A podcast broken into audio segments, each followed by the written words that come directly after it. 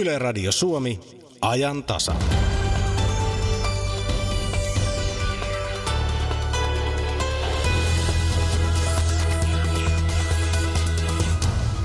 Ajantasassa jatketaan siis matkustajaliikenteen avaamisesta kilpailulle.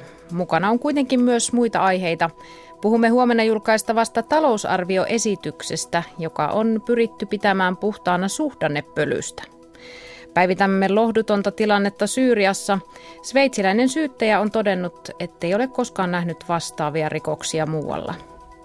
Ja sukellamme mukaan Samuel Davidkinin thrilleriin, joka vie lukijan keskelle kansainvälisen politiikan tulenarinta asiaa, eli asekauppaa. Toimittajana Ajantasassa on Anne-Mari Rajala.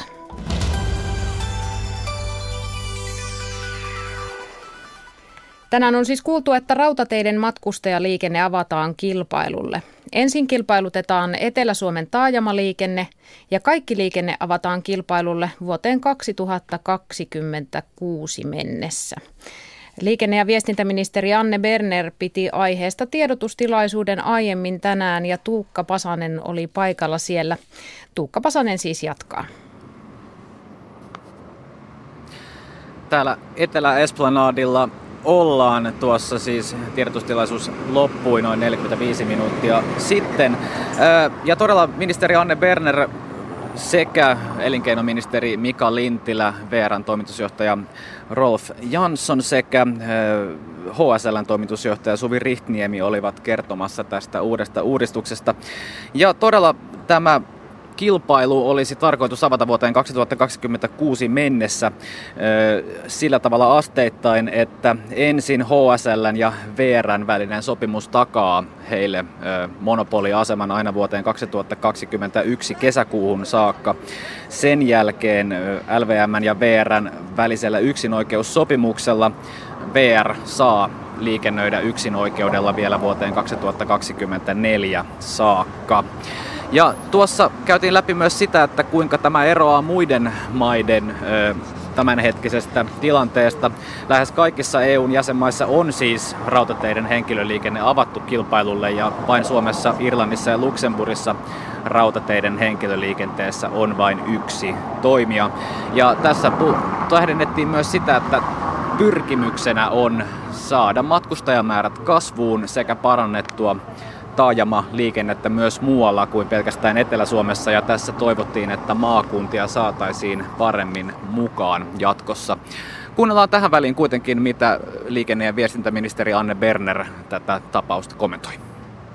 No niin, liikenne- ja viestintäministeri Anne Berner, tässä aika isosta muutoksesta äsken kerrottiin. Omien sanojenne mukaan VR ei pilkota, mutta siitä eriytetään kolme eri yhtiötä. Raideliikennettä avataan kilpailulle. Miksi tämä kaikki nyt? Oikeastaan kolmesta eri syystä. Ensimmäinen on se, että haluamme varmistaa, että silloin kun me käytetään veronmaksajan ostoeuroja, niin me pystymme saamaan sille maksimimäärän liikennettä ja vuoroja.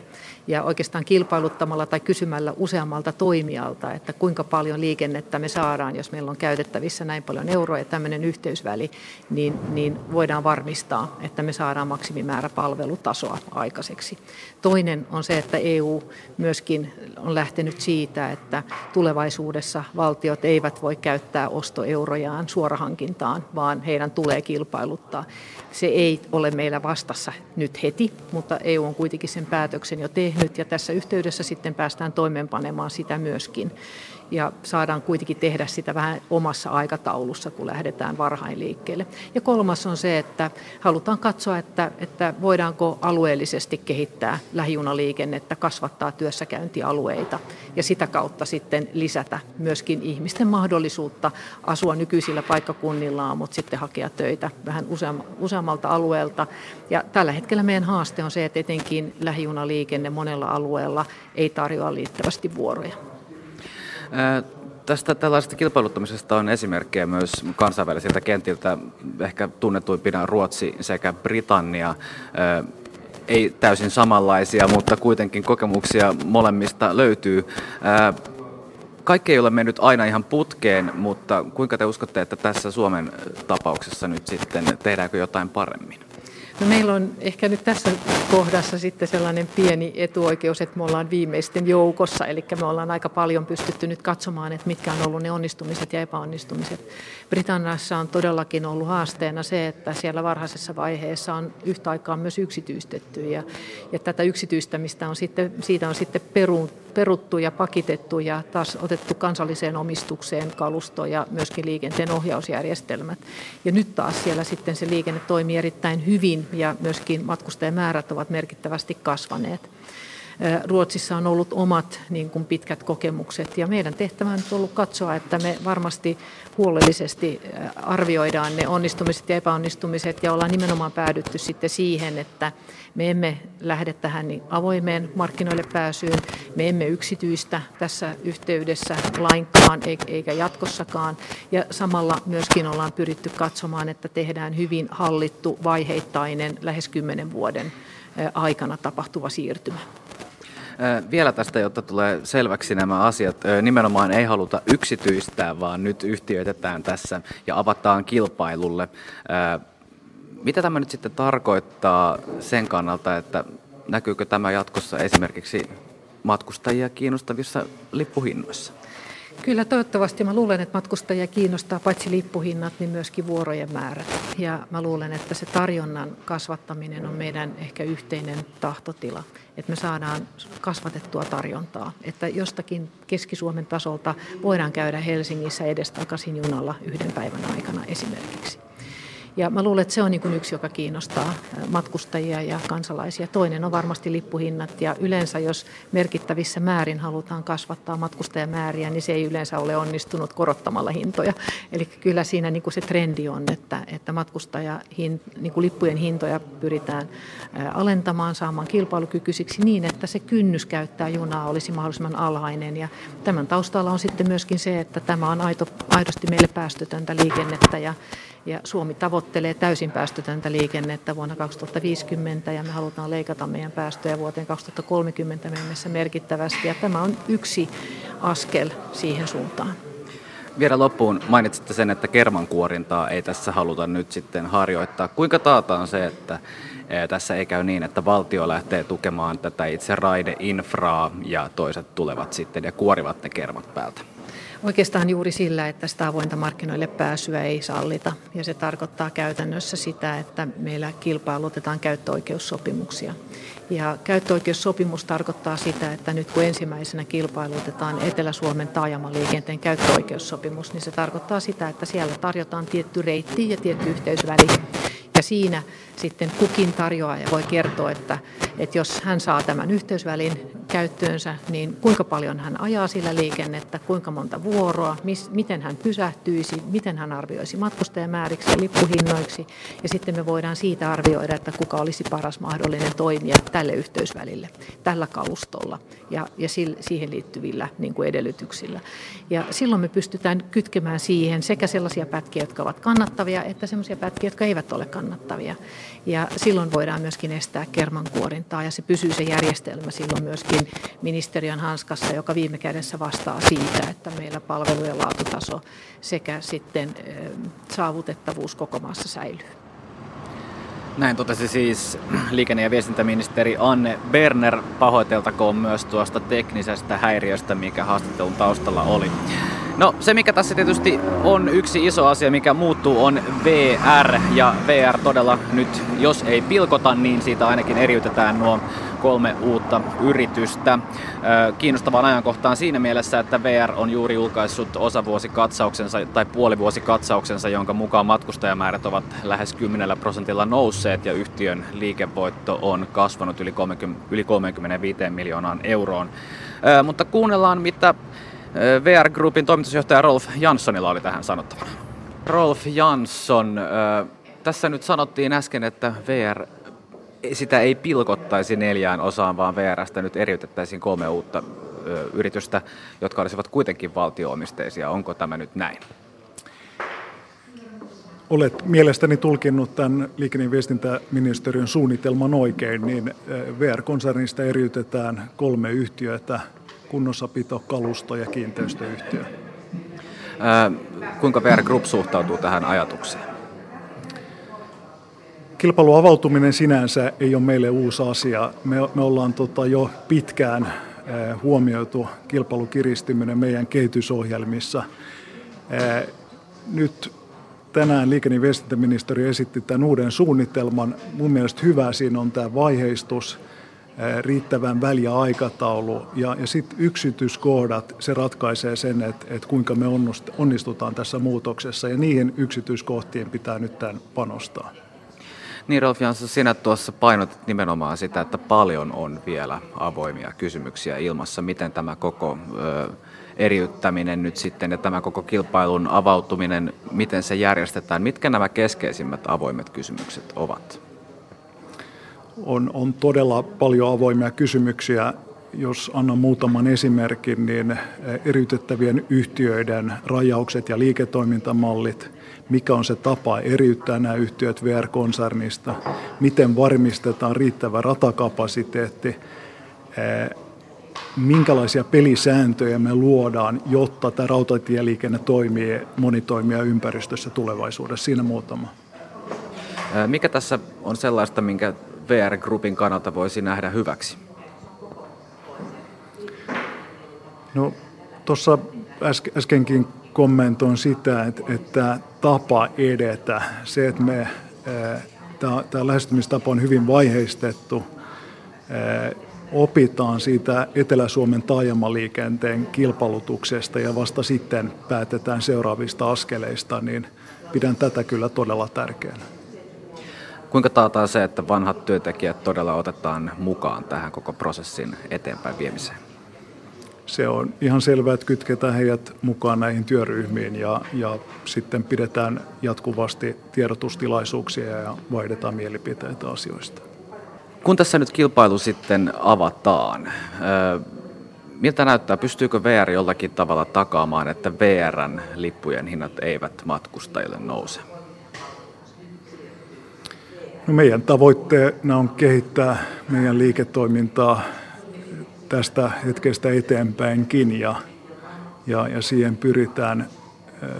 Nythän osa näistä toiminnoista sitten eriytetään VR-konsernista ja siinä mielessä me luotetaan sitten näihin yhtiöihin, että nekin pystyvät toteuttamaan palvelujaan tehokkaasti, mutta me ollaan ainakin täysin sitoutuneita siihen, että me tehostetaan meidän toimintaa jatkossakin.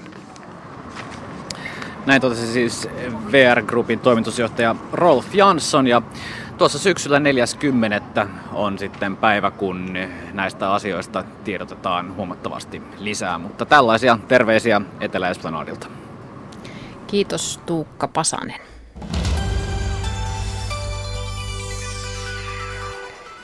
Ja huomenna on se päivä, kun valtiovarainministeriön talousarvioesitys julkaistaan. Tällä kertaa aiheesta on kokoustettu aurinkoisemmissa tunnelmissa, koska Suomen talous on kasvussa. Valtiovarainministeri Petteri Orpo kuitenkin muistutti, että velkaantuminen pitää saada taittumaan ja työllisyyttä pitää saada kestävämmälle pohjalle. Tiukka talouspoliittinen linja tulee siis jatkumaan. Orpo lanseerasi myös termin suhdannepöly, eli nyt ei saisi hämääntyä siitä, että talous kasvaa. Hän totesi, että selkeästi ilmassa on jakovaara. Nyt Ajantasan studiossa on politiikan toimittaja Olli Lindqvist. Mitä ensi vuoden talousarviosta tässä vaiheessa tiedetään? Siitä tiedetään varmuudella se, että Suomen talouspolitiikkaan ei ole luvassa mitään suurta muutosta, eli jatketaan tällä Sipilän hallituksen valitsemalla tiellä, pidetään yllä tiukkaa menokuria, yritetään saada velkaantuminen aisoihin ja vaikka talouskasvu on helpottanut tilannetta ja se näkyy todennäköisesti siinä, missä määrin me tarvitaan uutta velkaa, mutta siitä huolimatta mitään pysyviä menolisäyksiä ei tulla budjettiin hyväksymään. Keväällähän arvio oli, että tänä vuonna velkaa otetaan vielä uutta velkaa yli 5 miljardia, ensi vuonnakin 4 ja sitä seuraavana vuonna 4, mutta nyt on kyllä odotettavissa, että tämän hyvän talouskehityksen ansiosta niin nämä luvut tulee tästä laskemaan, mutta siitä kuullaan myöhemmin. Ajatus on kuitenkin, että velaksi eläminen loppuisi vuonna 2021. Eilen keskusteluista nousi esiin niin sanottu solidaarisuusvero ja sen alarajan nostaminen. Olli Lindqvist, mitä tästä tiedetään? No se tiedetään, että sitä alarajaa laskettiin tosiaan 90 000 runsaaseen 70 000 vuosille 16 ja 17. Ja nyt jos ei sitä päätetä erikseen jatkaa, niin se on totta, että se päättyy. Mutta tähän valtiovarainministeri Petteri Orpo tähän virinneeseen keskusteluun reagoi jo eilen illalla Facebookissa. Hän kirjoitti, että ei tule kuuloonkaan, että vain suurituloisten verotusta kevennettäisiin. Lähden siitä hallitusohjelman kirjauksesta, ettei kenenkään palkkaverotus kiristy hallituskaudella. Ja Orpo jatkoi vielä, että verotusta tulee keventää kaikissa tuloluokissa. Eli jos se solidaarisuusvero, ja mitä ilmeisimmin saattaa hyvin olla, että sitä ei jatketa, mutta odotettavissa on, että veronkevennyksiä on luvassa sitten myös muille. Joko tiedetään, miten työllisyyttä hoidetaan? No, tarkkaa yksityiskohtaisia uusia ehdotuksia siitä ei tiedetä, mutta sen Petteri Orpo eilen, kun nämä neuvottelut alkoivat, vahvisti, että uusia toimia hallitus on valmis harkitsemaan kaiken aikaa. Orpo kiitteli erikseen tätä vuoden alussa voimaan tullutta uudistusta, jossa työttömiä työnhakijoita haastatellaan nyt 3 kuukauden välein. Sitten Orpo mainitsi myös sen, että nyt nuorten työllistymiseen kiinnitetään erityistä huomiota. Mitä se käytännössä tarkoittaa, siitä saadaan varmaan tarkempaa tietoa. Ja tämä Suomen ongelmahan on tämä, että meillä on samaan aikaan paljon avoimia työpaikkoja ja työttömiä työnhakijoita. Ja nyt tämä kohtaanto-ongelma on tämä, voi sanoa kai ikuinen ongelma, että miten saadaan työntekijät ja työpaikat kohtaamaan. Tähän on vielä sanottava se, että Orpo tosiaan tähän kiinnitti eilen huomiota, kun hän lyhyesti budjettineuvottelujen kulkua tai kuvasi, että hän sanoi, että mikään ei olisi niin onnetonta kuin se, että tämä liikkeelle lähtenyt talouskasvu leikkaisi kiinni siihen, että yritykset ei saa työvoimaa. Milloin tämä talous tai millä tavalla tämä talousarvion käsittely nyt tästä etenee? No, tänään on määrä kuulla valtiovarainministeri Petteri Orpolta tämän budjettiehdotuksen päälinjat. Kokonaisuudessaan se tosiaan julkistetaan huomenna. Tämän jälkeen huomenna myös kuullaan se, mitä tavoitteita ministeriö on tai mitä esityksiä ministeriöillä on ensi vuoden budjettiin. Tämän jälkeen valtiovarainministeriö käy perinteiseen tapaan kahdenväliset neuvottelut eri ministeriöiden kanssa. Ja lopullisesti se, mitä ensi vuoden budjetti pitää sisällään, niin se lyödään sitten lukkoon koko hallituksen budjettiriihessä elokuun lopussa. Mutta se, mikä tässä elokuussa nyt on todella kiinnostavaa, on se, että kuten eilen Orpo sanoi, niin kaikki veroratkaisut on lykätty nyt tähän koko hallituksen budjettiriiheen. Orpo perustaa työryhmän, jota hän lähtee itse vetämään, ja elokuun aikana sitten linjataan se, että minkälaisia veroratkaisuja ensi vuoden budjetissa tarkemmin on. Kerroit, että tänään paljastetaan päälinjoja. Onko siitä kellonajasta mitään tietoa, että missä vaiheessa odotettavissa? No, sitä tietoa on odotettu tässä pitkin päivää.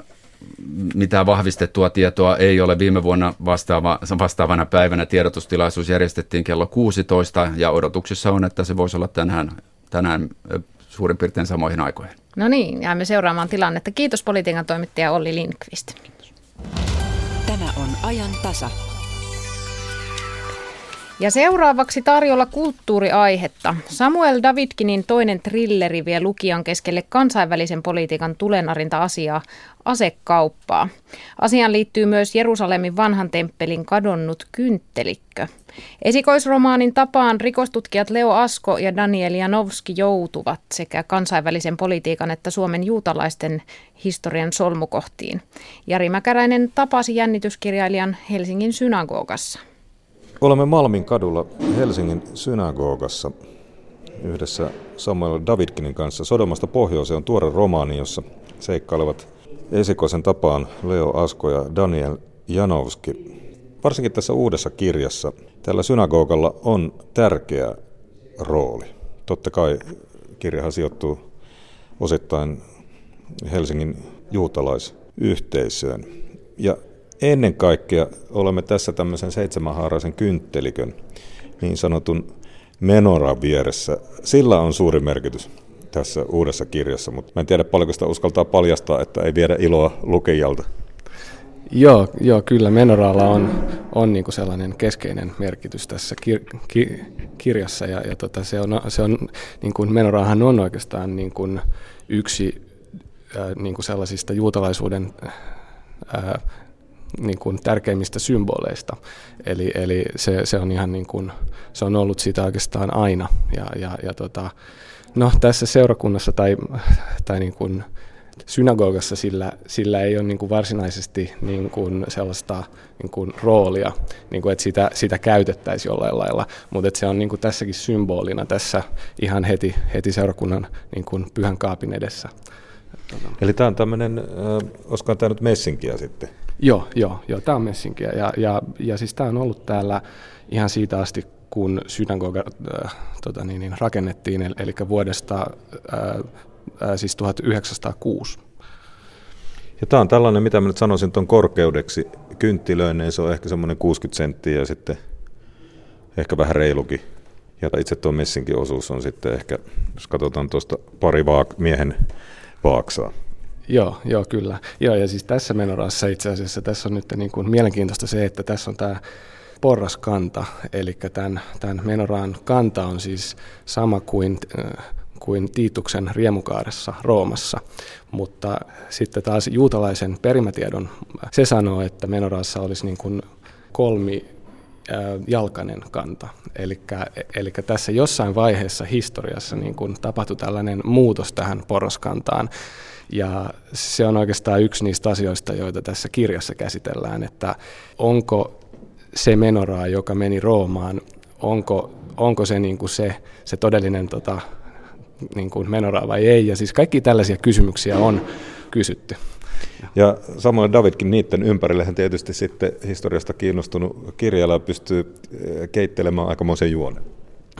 Joo, se on ollut tarkoitus tässä. Että nyt kun täällä synagogassa ollaan, niin tietysti juutalaisten pitkä historia myös sivistyksen ja kulttuurialalla, niin sen vaikutus eurooppalaiseen kulttuuriin on ollut suuri, ja se on myös yksi oikeastaan semmoinen pieni sivujuone tässä kirjassa.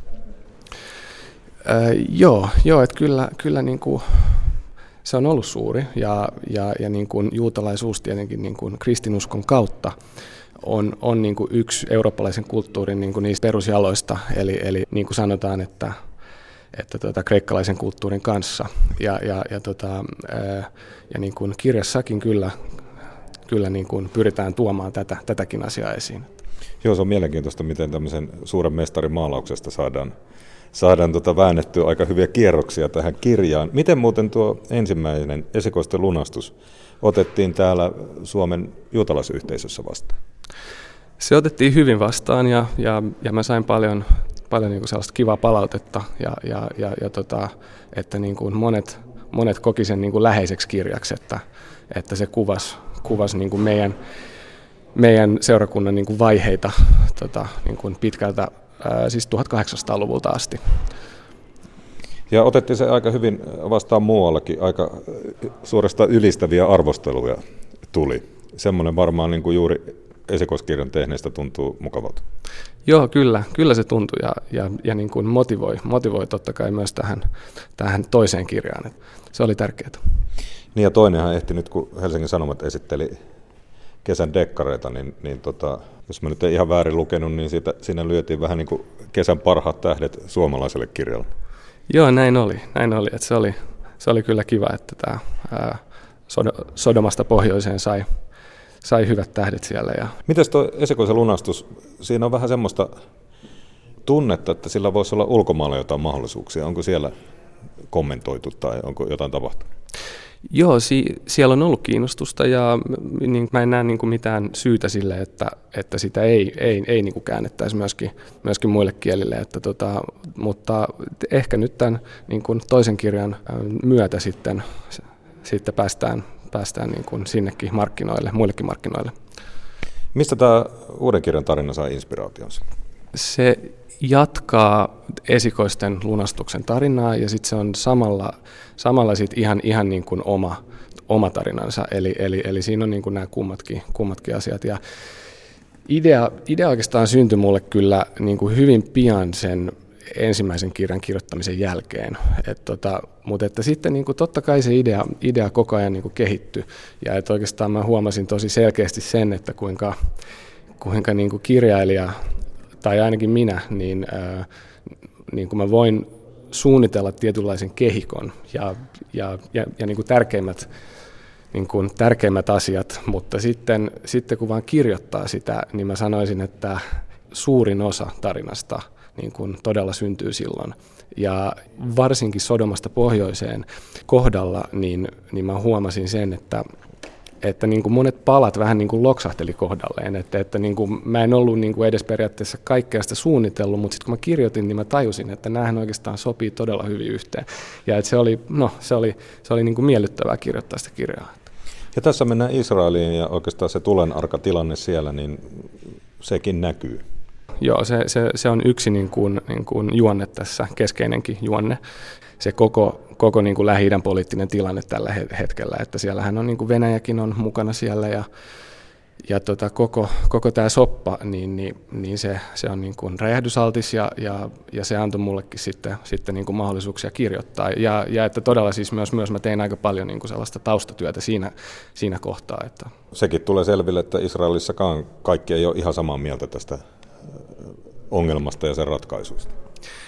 Niin mä luulen, että siellä on niin kuin kaikenlaisia mielipiteitä ja siellä on aina ollut. Niin, Israelin valtio ja kansa ei ole mikään semmoinen monoliitti, että kaikki on niin kuin yhtä puusta veistetty. En mä sanoisi, että siis niin kuin voi olla, että joissain asioissa niin kuin on hyvin paljon samoja piirteitä koko kansassa, mutta niin kuin myös erimielisyyksiä on niin kuin totta kai. No, miltä Samuel Davidkin tuntuu se, että suomalaisena juutalaisena varmaan joudut aika usein sitten muiden suomalaisten kanssa ikään kuin Israelin edustaa puhemieheksi. Veikkaan, että näin on aika usein sinullekin käynyt. On joo, kyllä on käynyt. Ja se on ihan totta, että niin kuin juutalaiset liitetään Israeliin tosi tiiviisti.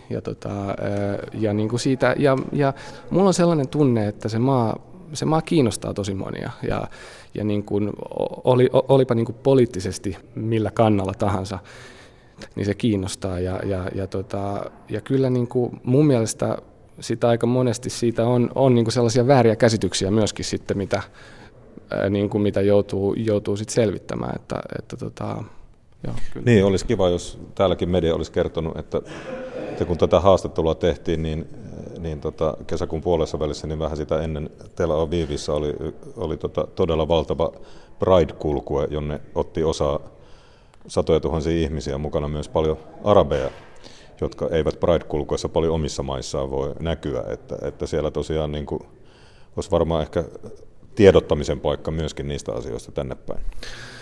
Joo, kyllä se on yksi asia ja niin kuin, että todella, että Israel on niin kuin sen alueen ainoa niin kuin tällainen demokratia ja että siellä todella niin kuin voi olla aika vapaasti niin kuin kaikkea mieltä. Ehkä sitten toinen sellainen iso asia on se että koko tämä niin kuin Lähi-idän konflikti, sen on ajateltu ehkä turhan usein, niin kuin, että sen ratkaisu olisi Israelin ja arabien välisten niin kuin kiistojen ratkaisu, koska kyllähän niin kuin koko Lähi-idässä tällä hetkellä näkyy tosi selvästi, niin kuin, että niiden ongelmien niin kuin syyt on niin kuin jossain muualla, että niin kuin koko se aluehan on niin kuin tässä kuohunut ja niin kuin tuskin Israelilla on niin kuin sellainen keskeinen rooli siinä asiassa. No, kuinka vaikea on sitten keksiä semmoinen juoni, jota lukija ei ihan heti arvaa ja pysty tyhjentämään, että mielenkiinto säilyy oikeastaan sinne melkein viimeiselle sivulle saakka. Sehän on yksi tämmöinen laatuvaatimus tämmöisen modernin jännityskirjan kanssa. Se on hyvä kysymys. Miten mä sanoisin? Mun mielestä se jännityksen ylläpitäminen loppuun asti on helpompaa kuin jännityksen saaminen heti alkuun. Eli niin kuin, että mun mielestä niin kuin loppukohden sitten se niin kuin tarina on jo poukkoillut sen verran paljon ja niin kuin siinä on paljon niin kuin sellaista jännitettä, joka on niin kuin kasautunut, että sitten loppu menee aika helposti niin kuin sillä. Sulla sitten erityispiirteinä voisi sanoa verrattuna moniin muihin vaikkapa maailman luokan myyjän Dan Browniin, että sulla on jotenkin aika sivistynyt kirjoitustapa, viittaat aika moniaalle kulttuuria ja historiaa, että sillä ehkä pääset erottautumaan noista muista. Niin voi olla että niin kuin länsimainen kulttuurihan on niin kuin rikas kulttuuri ja sieltä on niin kuin paljon sellaista, niin kuin, mitä voi käyttää ja niin kuin sitten kirjoittaessa tulee niin kuin pakostikin mieleen kaikenlaisia viittauksia, että se oli niin kuin tässä kirjassa myöskin ja ihan no tässä nyt on aika keskeisenä niin kuin Shakespeare ja sitten maalaustaiteen mestarit ja niin kuin varsinkin heistä yksi ja eli mä oon niin kuin mä koen sen jollain lailla, että siinä on niin kuin tietty laaja-alaisuus, niin kuin että Shakespeareinkin teokset on niin kuin koskettelee kaikkia elämänalueita ja niin kuin niiden käyttäminen on niin kuin jollain lailla niin kuin inspiroivaa ja kivaa. Että no Samuel Davidkin vielä, kun saamme nauttia tämän jälkeenkin Leo Asko ja Daniel Janowskin seurasta. Joo, kyllä se on niin kuin tarkoitus, että kyllä Mä kirjoitan 3. kirjaa ja eli niin kuin tarina jatkuu sieltä osin kyllä. Samuel Davidkinin tapasi Jari Mäkäräinen. Sudenkorennot ovat hyönteismaailman taitavimpia lentäjiä. Ne voivat täydestä 40 kilometrin tuntivauhdista pysähtyä ja jäädä paikalleen leijumaan. Mihin perustuu korentojen ilmaakrobatia? Kuinka monta lajia Suomesta löytyy? Ja mitä muuta haluat tietää näistä lentävistä jalokivistä? Luonto-Suomen sudenkorentoillassa asiantuntijana tietokirjailija Sami Karjalainen. Soita, kysy ja kerro sudenkorentohavaintojasi keskiviikkona 6 jälkeen. Yle. Radio Suomi. Kuuntelet Radio Suomen ajantasaa, kello on tällä hetkellä 14.34. Tässä ohjelmassa puhumme vielä Syyrian tilanteesta. Kuulemme myös, miten väkivallan kierrettä katkaistaan hellyyskoulutuksella Perussa. Koulutetuissa perheissä lapset ovat reippaampia ja avoimempia. Tässä kyseessä on Suomen World Visionin tukema hanke. Mutta nyt uutisia on käynyt läpi Kaija Kelman. Mistä yle.fi-sivuilla puhutaan? No, siellä puhutaan muun muassa tupakoinnin vaaroista. Uudet tutkimustulokset vahvistavat näyttöä tupakoinnin ja rintasyövän välisestä yhteydestä. Rintasyöpä näyttäisi kehittyvän todennäköisemmin naisille, jotka ovat tupakoineet ainakin 10 vuoden ajan ennen ensimmäistä raskauttaan. Tulokset viittaavat tupakoinnin olevan rintasyöpäriski riippumatta alkoholin käytöstä, mutta riski suurenee alkoholin kulutuksen kasvaessa. Tämä tutkimus julkaistiin International Journal of Epidemiology-lehdessä. Saksalaistiedon mukaan auto- ja moottoripyörävalmistajat vääristelevät myös melupäästöjä. Monet valmistajat manipuloivat tietoisesti autojen ja moottoripyörien ääniä niin, että ne läpäisevät EU:n nykyiset melurajat, ilmenee Saksan yleisradioyhtiön tänään esitettävästä ohjelmasta. Yleisradioyhtiö ARD kertoi, että valmistajat optimoivat erilaisin teknisin järjestelyin ajoneuvot niin, että ne ovat hiljaisia testissä vaaditussa 50 kilometrin tuntinopeudessa. Saksalaistietojen mukaan useat ajoneuvot on suunniteltu niin, että melu voi olla jopa moninkertainen heti, kun vauhtia lisätään yli 50 nopeuteen. Eli onko tämä ohjelma, joka esitetään Saksassa vai Suomessa tänään? Saksassa tänä iltana, mutta siitä on kerrottu ennakkotietoja. ARD on kertonut nämä tiedot. Ja sitten asia lehmistä. Mielikki on lajinsa harvinaisuus. Lehmärouvalla on jälkeläisiä jo 5. polvessa. Mielikki on Suomen 4.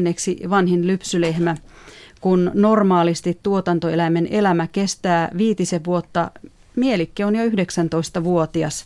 Maitoa on vuosien aikana kertynyt tankkeihin lähes 130 000 kiloa ja se on poikinut toistakymmentä kertaa. Mielikki on siis 100-tonnari, eli se on elämässään tuottanut yli 100 000 kiloa maitoa. Se on hyvä suoritus ja siitä omistajille annetaan kunniakirja ja patsas. Mielikki asuu Alavieskassa Pohjois-Pohjanmaalla Taka-Eilolan tilalla. Ja Mielikistä voi lukea lisää yle.fi/uutiset-sivulta. Ja siellä näkyy myös Mielikki-lehmän kuva.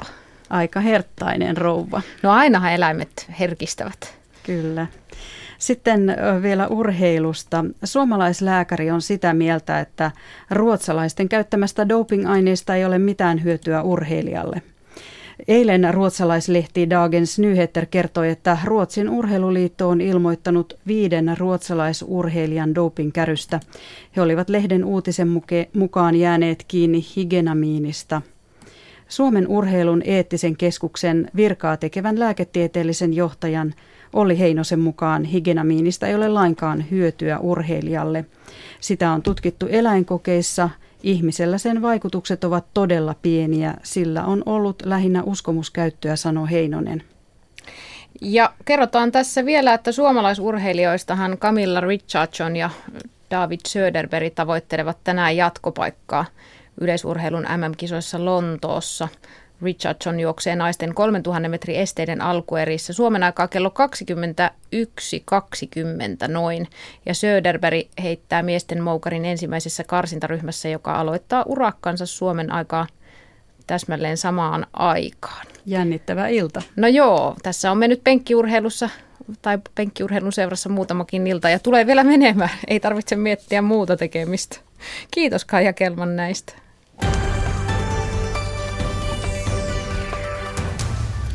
Ja sitten surulliseen tilanteeseen Syyriassa. Sotarikostuomioistuimissa syyttäjänä toiminut sveitsiläinen Carla Del Ponte ilmoitti muutama päivä sitten olevansa turhautunut Syyrian tilanteeseen ja aikoo sen vuoksi erota YK:n alaisen Syyrian sotarikoksia tutkivan komission jäsenyydestä. Del Ponte sanoo, ettei hän ole nähnyt koskaan aiemmin sellaisia rikoksia kuin Syyriassa. Mitä siis tapahtuu Syyriassa, kun ISIS on hajoamassa? Turun yliopiston kansainvälisen oikeuden professori Outi Korhonen ja analyytikko Mikko Patokallio CMI-konfliktin ratkaisujärjestöstä ovat Sakari Kilpelän haastateltavana. Outi Korhonen, miten tulkitsette Del Ponten turhautumisen? No kyllähän tämä 7-vuotinen prosessi, kun tämä komissio on ollut olemassa, niin siinä on ollut useita vaiheita. Aluksi ehkä ensimmäisen 2 vuoden aikana sen nimittämisen 2011 jälkeen, tai ehkä vähän kauemminkin, niin oltiin jollakin tavalla optimistisia siitä, että saataisiin tämmöisiä rikosoikeudellisia prosesseja käyntiin joko kansainvälisesti tai sitten jotakin muita prosesseja kansallisesti, alueellisesti tai jossain erityistuomioistuimessa. Mutta sitten 2016-2017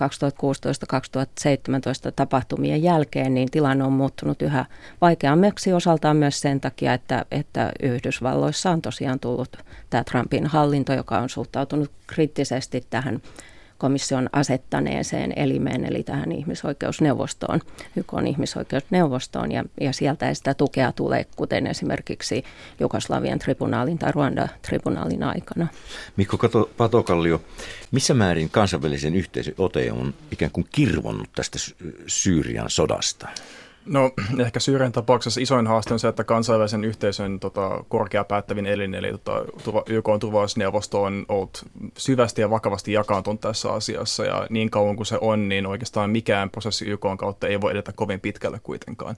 Eli Venäjän ja etenkin Yhdysvaltojen erimieliset tässä asiassa ovat kaikilla lailla lamauttaneet mahdollisesti muun muassa. Tässä näkyy oikeustutkimuksissa se, että voidaan valtuuttaa tutkimuksia, mutta kun tulee tuloksia vastaan tai havaintoja ja niin muita, niin niille ei voi tehdä mitään siellä hyvin nopeasti päätään tuttuihin poteroihin siinä, jossa väitellään ja tuetaan omia kantoja, omia osapuolia Syyrian konfliktissa. Missä vaiheessa tuo Syyrian sota teidän mielestänne on nyt? Ehkä ylipäätään Syyrian sota on kuitenkin jatkunut hyvin pitkään tässä vaiheessa, että konflikti alkoi kunnolla veristä 2011, joita on yli 6 vuotta nähty hyvin vaikeaa ja monimuotoista sotaa kuitenkin. Että se, että moni ihminen vielä ajattelee Syyriaa tiettynä arabikevään tämmöisenä siitä johdannaisena konfliktina, ja vaikka se on totta alkuvaiheessa, niin konflikti on kuitenkin kehittynyt hyvin paljon sen jälkeen, ja kyseessä loppujen lopuksi on kuitenkin erittäin vaikea ja verinen sälistä syyrialaisten kesken, joka on saanut sitten hyvin paljon kansainvälisiä alueita, tämmöisiä ulottuvuuksia sen kuitenkin. Ja tämä niin kuin pitkä kesto vaikeuttaa sen ratkaisua ja sen muotoa ylipäätänsä, että tässä on vielä valitettavasti aika pitkä matka kohti rauhaa maassa. No mitä se komissio sai selville siitä, tai on tähän mennessä saanut selville siitä sodan kulusta? No Carla de Ponten sanoin, tähän voisi edelliseen vielä lisätä sen, että vaikka kyseessä onkin jollakin tavalla tämmöinen kansallinen sota tai selkkaus, tietysti voidaan tämäkin kiistää sen pohjalta, että siellä Turkki, Venäjä ja Yhdysvallatkin on näitä iskuja tehnyt, niin niin hän oli kuitenkin sanoi jossakin vaiheessa, että tämä on sellaista sijaissotaa, jossa näitä osapuolia ohjaillaan kuitenkin ulkopuolelta. Eli tämä sota on muodostunut jonkinlaiseksi sellaiseksi niin kuin Lähi-idän ja globaalien ongelmien selvittelykentäksi, jossa Syyria on vain yksi pelinappula, jolloin tilanne on erittäin vaikea, vaikka sitten tämä komissio on 10 eri niin kuin lausunnossa ja raportissa identifioinut niitä pahantekijöitä ja dokumentoinut hyvinkin tarkasti ja uskottavasti monia tekoja, mitä siellä on tehty, ja olisi valmis jopa nostamaan syytteet kansallisessa rikostuomioistuimessa tai sitten missä tahansa muussa elimessä. Tässähän he ovat ehdottaneet myös tällaista, että Syyria saisi itse päättää laajoissa konsultaatioissa, että minkälaista rehabilitaatiota, sovittelua ja mahdollisia prosesseja he haluavat, ja kansainvälinen yhteisö sitten tukisi sitä. Millaisia nämä rikokset ovat? No, Del Ponten sanoin ja tämän komission lukuisista raporteista voidaan lukea, että ne on todellakin niin kuin erittäin julmia, vakavia, sellaisia, joita ei voida kuvitella, että kun siellä tosiaan kemiallisia aseita on käytetty, kidutuksia, pidätyksiä, katoamisia, puhutaan 10,000s, 10,000s ihmisistä, raiskauksia, väkivallan tekoja, kuoliaksi hakkaamisia, siellä on niin kuin kaikkea. Pahuuden ytimessä ollaan. No, Ponte sanoo, että hänen nähdäkseen siellä kaikki osapuolet ovat pahiksia. ISIS on kuitenkin hajoamassa. Miten te näette tämän kokonaisuuden? Se on ehkä tavallaan, että ISIS on ottanut hyvin paljon huomiota tässä ylipäätänsä, kun käsitellään ja puhutaan Syyriasta, mutta kuitenkin taustalla on juuri sällissota, jossa on erilaisia osapuolia. Ja sällissodat ylipäätänsä on aina vaikeita ja verisiä tapauksia, että niissä on vaikea puhua hyviksistä ja paiksista. Kaikki on kuitenkin omalla tavallaan näkevät oikeutusta omissa toiminnassaan, ja valitettavasti julmuudet tuppaavat pahenemaan, mitä enemmän konflikti etenee kuitenkin. ISIS on, on tavallaan päätävän mediapelin kautta saanut hyvää huomiota, tai saanut paljon huomiota omille teoilleen sen julmuuksilleen kuitenkin, mutta tavallaan Syyriassa myös puhutaan tavallaan äärimmäisen raasistamaattisesta väkivallasta, jota hallinto harjoittaa, ja oppositionkin jäsenet ovat syyllistyneet kaikenlaisiin erilaisiin toimiin. Ja nyt kun ISIS on heikkenemässä alueessa kuitenkin, niin vaikka ISIKsen tavallaan väkivalta vähenee, niin kuitenkin tämä muu väkivalta varmaan saa jatkoa kuitenkin, ja jos ei omalla tavallaan myöskin kiihdy, sillä tulee omaan lisää taistelua siitä alueesta, minkä ISIS tulee häviämään tässä kohtapuoliin, joko opposition tai hallinnon joukoilla. Joo, mä voisin lisätä tuohon vielä, että tämä on ehkä se kaikista olennaisin kysymys, johon tämä konfliktin nykytilanne ikään kuin ripustautuu, että kaikki osapuolet todellakin on pahiksia, ja tämä komissio on tuominnut lausunnoissaan, Carla Del Ponte myöskin, niin kaikki osapuolet mukaan lukien Venäjän ja USA:n ilmaiskut ja todella kaikki osapuolet. Ja jos näin ei tehtäisi, niin silloin tietysti voitaisiin väittää, ja usein kansainvälisessä rikosoikeudessa vastustetaankin sitä, että kyse on vain voittajien oikeudesta ja tällaisesta yksipuolisesta joidenkin niin kuin pahaksi tuomitsemisesta ja toisten päästämistä kuin koiran veräjästä. Mutta sitten jos todella niin kuin tilanne, ja Assad osaltaan on ollut mukana tässä manipulaatiossa, jolla on saatu tämä tilanne sellaiseksi, että kaikilla on näillä kontollaan näitä pahoja tekoja ja sellaisia todisteita siitä, niin tilanne muuttuu sellaiseksi, että kuka sitten enää haluaa tehdä asialle mitään, varsinkaan niin kuin esittää todisteita tai ryhtyä johonkin prosesseihin, kun tavallaan on niin kuin oma lehmä ojassa. Niin, että omatkin rikokset tulevat selvitettäväksi, jos näin käy. Mikko Patokallio, mihin suuntaan Syyria on menossa, kun ISIS hajoaa? Syyrian suunta on ehkä edelleen kohti vielä enempää fragmentautumista, eli tavallaan maa pirstaloituu vielä pienempiin paikallistason konflikteihin ja paikallistason toimijoihin, jota tavallaan on vielä vaikeampaa yhdistää ja saattaa loppujen lopuksi rauhanpöydän ääreen kuitenkin. Että on kauan aikaa ollut huomioista, oppositio on hajanainen ja koostuu monesta toimijasta, ja on vaikea puhua yhdellä opposition äänellä, ja se on totta, mutta sama asia myös pätee hallinnon puolelta, että hallinnon joukkojen kesken on hyvin suuria tavallaan hajoavaisuuksia ja loppujen lopuksi hyvin ohut liima, joka yhdistää kaikkia näitä toimintaa hallinnon puolella. Ja sodan edetessä niin tämä tämmöistä paikalliset sotapäälliköt ja sotatalous saa ihan oman elämänsä Syyriassa kuitenkin. Ja valitettavasti tämä kehityssuunta vahvistuu vielä ISIKsen heikennetessä. mihin ISIS-taistelijat joutuvat? No se vähän, heidän kohtalonsa on hyvin iso kysymys ylipäätään, sillä tavalla moni yrittää jo paeta riveistä ylipäätänsä ja heillä välttämättä ei ole selkeää sijaa paikassa kuitenkin. Että täytyy muistaa, että Isiksen taisteluista suurin osa on paikallisia, jotka on joko pakkovärvätty tai tavallaan palkkion tai monen muusta syystä on taistelut Isiksen puolella. Ja heillä välttämättä ei ole kovin suurta intohimoa liikettä kohtaan, vaan heillä ei ole välttämättä muita vaihtoehtoja. Näistä taistelijoista varmasti pyritään värväämään muihin ryhmiin, joko opposition puolelle tai muille taistelemaan, ja osa myöskin varmaan pistään saman tien tyrmään tai jopa teloitetaan tässä nyt taistelun seurauksina. Että heillä on hyvin vaikea tilanne ja heidän tavallaan kohtalonsa tulee myöskin vaikuttamaan siihen, että minkälaista suuntaa, mihin suuntaan Syyrian konflikti kehittyy. Outi Korhonen, kysyn vielä, että jos ajatellaan, että kansainvälinen yhteisö on tässä jotenkin aika ratkaisevalla tavalla epäonnistunut, ei kykene hillitsemään, ei ole keinoja ja sitten suuret toimijat tässä nyt sitten Yhdysvallat, Venäjä ja sitten naapurit ajavat omia intressejänsä aika häikäilemättömästi, niin mitä tämä merkitsee kansainvälisen yhteisön toimintakyvylle? Onko tämä jonkinlainen ikään kuin jonkinlaisen kehityksen käänne? Joo, tämä on erittäin hyvä kysymys, että tässä on varmasti kyse jonkinlaisesta oireesta paremminkin kuin syystä, että nythän tämmöinen populismin nousu ylipäänsä, niin sen yhtenä osatekijänä on tämmöinen frustroituminen tai turhautuminen tähän instituutioiden, kansainvälisten organisaatiot mukaan lukion niiden toimintaan, niin kuin nyt Euroopan unioniin, YK:hon tai näihin tuomioistuimiin, mutta sitten toisaalta nämä instituutioiden sisäiset toimijat, kuten tässä Carla Del Ponte, niin hekin ovat turhautuneet toisista syistä, mutta että siellä tavallaan tulee sekä sisäpuolelta että ulkopuolelta tällaista turhautumista ja näiden instituutioiden kansainvälisen yhteisön niin kuin uskottavuus on todella koetuksella ja sen takiakin olisi ihan ehdottoman tärkeää nyt niin kuin keskittää ne voimavarat sinne Syyriaan uudelleen ja saada siihen niin kuin kansainvälisen yhteisön konfliktinratkaisuuskottavuus on tässä todella niin kuin liipasimella. Näin totesi kansainvälisen oikeuden professori Outi Korhonen.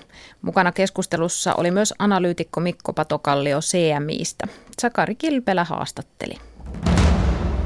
Sisällissota jättää syvät arvet kansaan. Perussa sissijärjestön loistavan polun ja hallituksen välisissä kahakoissa 80- ja 90-luvuilla tapettiin 70 000 ihmistä. Väkivalta asuu yhä perheissä, koulussa ja kadulla. Suomen World Visionin tukemassa hankkeessa väkivallan kierrettä katkaistaan hellyyskoulutuksella ja tulosta alkaa syntyä. Koulutetuissa perheissä lapset ovat reippaampia ja avoimempia. Lassi Lähteenmäki kävi tutustumassa Perun väkivaltaiseen historiaan ja hellyyskoulutukseen. Como esa ficha era muy peligroso caminar. Entonces ahí caminaban recogiendo con carro militares, policías, investigadores, guardias. Eräänä päivänä poliisi tuli ja nappasi mieheni Filipin, muistelee Livia Flores de Vaman. Hätääntynyt Livia etsi miestään pitkään, kunnes mies lopulta löytyi kuolleena. Hänet oli sysätty vuorelta rinteeseen kaukana Ajakutson kaupungin ulkopuolella.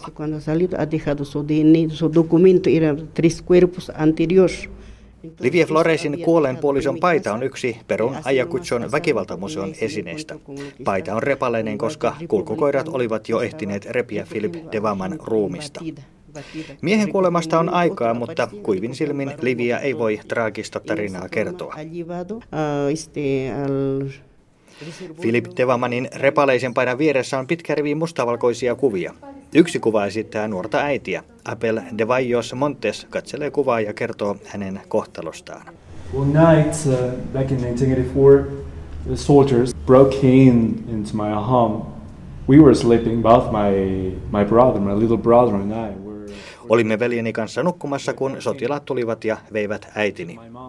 Abelin äiti oli poliittisesti aktiivinen. So she thought, if someone has to die for this fight, it shall die. Hän ajatteli, että jos jonkun pitää kuolla tässä taistelussa, hän kuolee. Ajakutson väkivaltamuseo karmeine tarinoineen on muistutus siitä, miten arvokasta sovussa eläminen on. Vuodesta 1980, 20 vuotta eteenpäin, tuota sopua ei ollut. Täällä Andien rinteillä Ajakutson seudulla köyhät maanviljelijät nousivat Abimael Guzmánin johdolla kapinaan Perun hallituksen toimia vastaan. Syntyi sissiliike Loistava polku, joka sai seudulla laajaa kannatusta. Armeijan ja sissiliikkeen välisissä taisteluissa kuoli 70 000 ihmistä, kun kulkee Ajakutson kaduilla, melkein jokaisen vastaantulijan perheessä on karmeita tarinoita kidutuksista, murhista, katoamisesta ja raiskauksista. Eivätkä nämä tarinat unohdu hetkessä. 40-vuotiaalla Celia Gerdillä on menneisyydessään myös paljon mustia hetkiä ja kärsimyksiä. Hänen isänsä kaapattiin, mutta sitten myötätuuli alkoi puhaltaa. Celia pääsi suomalaisen perheen kummilapseksi ja mahdollisuus opintoihin aukesi.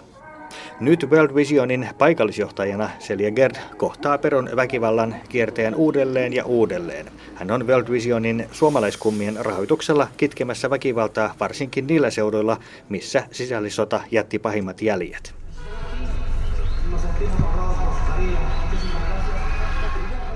Celia Gerd on matkalla Ajacutsosta Andien rinnettä ylöspäin köyhiin kyliin, jossa suomalaisten tukemaa väkivallan vastaista työtä intianien keskuudessa tehdään. Celia kertoo, miten hellyskasvatus toimii. El círculo de la pobreza tiene que ver también con el círculo de la violencia en el Perú. Köyhyyden ja väkivallan kehät kulkevat yhdessä. Kun on köyhyyttä, on myös väkivaltaa. Väkivalta kumpuaa myös yhteiskunnan rakenteista, Celia sanoo. Sisällissodan ajoilta periytynyt väkivalta kulkee isältä pojalle. Jos olet kokenut väkivaltaa ja elänyt väkivaltaisessa yhteiskunnassa, niin todennäköisesti olet myös itse väkivaltainen, Celia Gerd varmistaa. Väkivalta on kodeissa, kouluissa, kaikkialla. La gente no le gusta hablar mucho de la violencia, que son violentos, se resisten y muchas veces piensan que eso es normal. Hellyyttä ei ole helppo juurruttaa tällä alueella. Ihmiset eivät tykkää puhua väkivallasta ja ajattelevat, että se on normaalia. Saan lyödä poikaani, älä tule minulle siitä puhumaan, moni kuittaa. World Vision justamente para abordar este tema ha creado una metodología que se llama la crianza. Suomalaisten tukemassa World Visionin hellyskasvatuksessa katsotaan asioiden hyviä puolia. Kun sinä kohtelet lapsia hyvin, lapset myös kohtelevat omia lapsiaan ja vanhempiaan hyvin. Hellyskasvatus alkaa siitä, että ensin tunnistetaan omia tunteita, millainen minä olen, miten minä reagoin, mitkä ovat ne asiat, joita minun pitäisi pystyä kontrolloimaan, mitkä tunteet ovat opittuja. Erityisesti keskitytään siihen, että jos on vihainen, niin pohditaan, mistä se purkaus oikein syntyy. Koulutuksen jälkeen vanhemmat allekirjoittavat hellyyssopimuksen, jossa he lupaavat, etteivät he lyö omia lapsiaan. Este año World Vision Perú se ha comprometido de poder recabar 100.000 pactos de ternura a nivel de país. Hellysopimuksia on allekirjoitettu yli 50 000. Tänä vuonna on päätetty, että saadaan 100 000 hellysopimusta aikaiseksi vähintään. Se on hellyyden osoitus, että ei jätä lapsien väkivallan jälkiä, vaan rakkauden jälkiä. Lo que hemos visto es en los niños pequeños que estamos en los CDIs, que trabajan con sus mamás y veces con sus papás.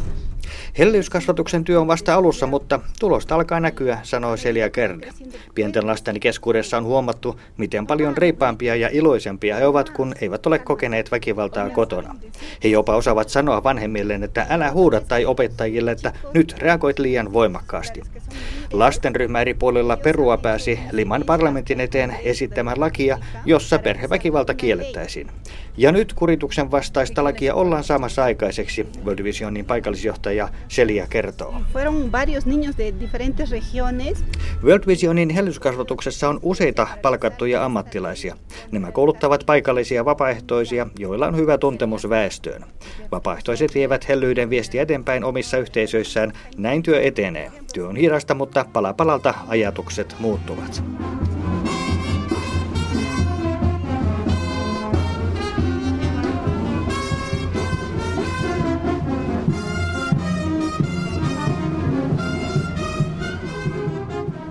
Näyttää siltä, että sisällissodan murskaama Peru on matkalla parempaan aikaan, mutta kuinka pitkään? Sisällissodan jälkimainingessa syntynyt ANFASEV-järjestö tekee työtä sen eteen, ettei sisällissodan kauheus koskaan toistuisi. Järjestö ajaa Peruun ohjelmaa, jossa armeija ja poliisi koulutetaan kunnioittamaan ihmisoikeuksia. Henkinen tuki sodasta kärsineille asukkaille on alkumetreille ja sitä pitää laajentaa. Nuorille kerrotaan sodan todellisuudesta ja muistomerkkejä pystytetään ja niin edelleen ja niin edelleen.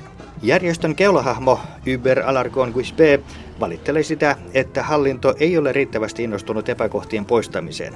Siksi sodan haavojen umpeen kasvu vie vielä ainakin 3 tai 4 sukupolvea.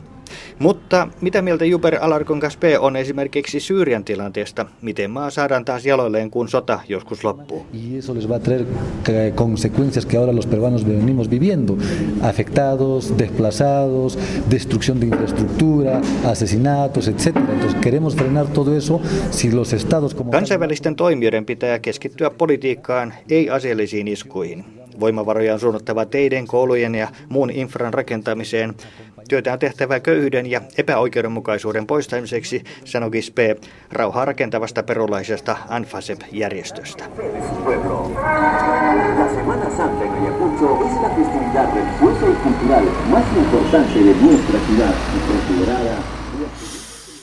Toimittajana edellä oli Lassi Lähteenmäki.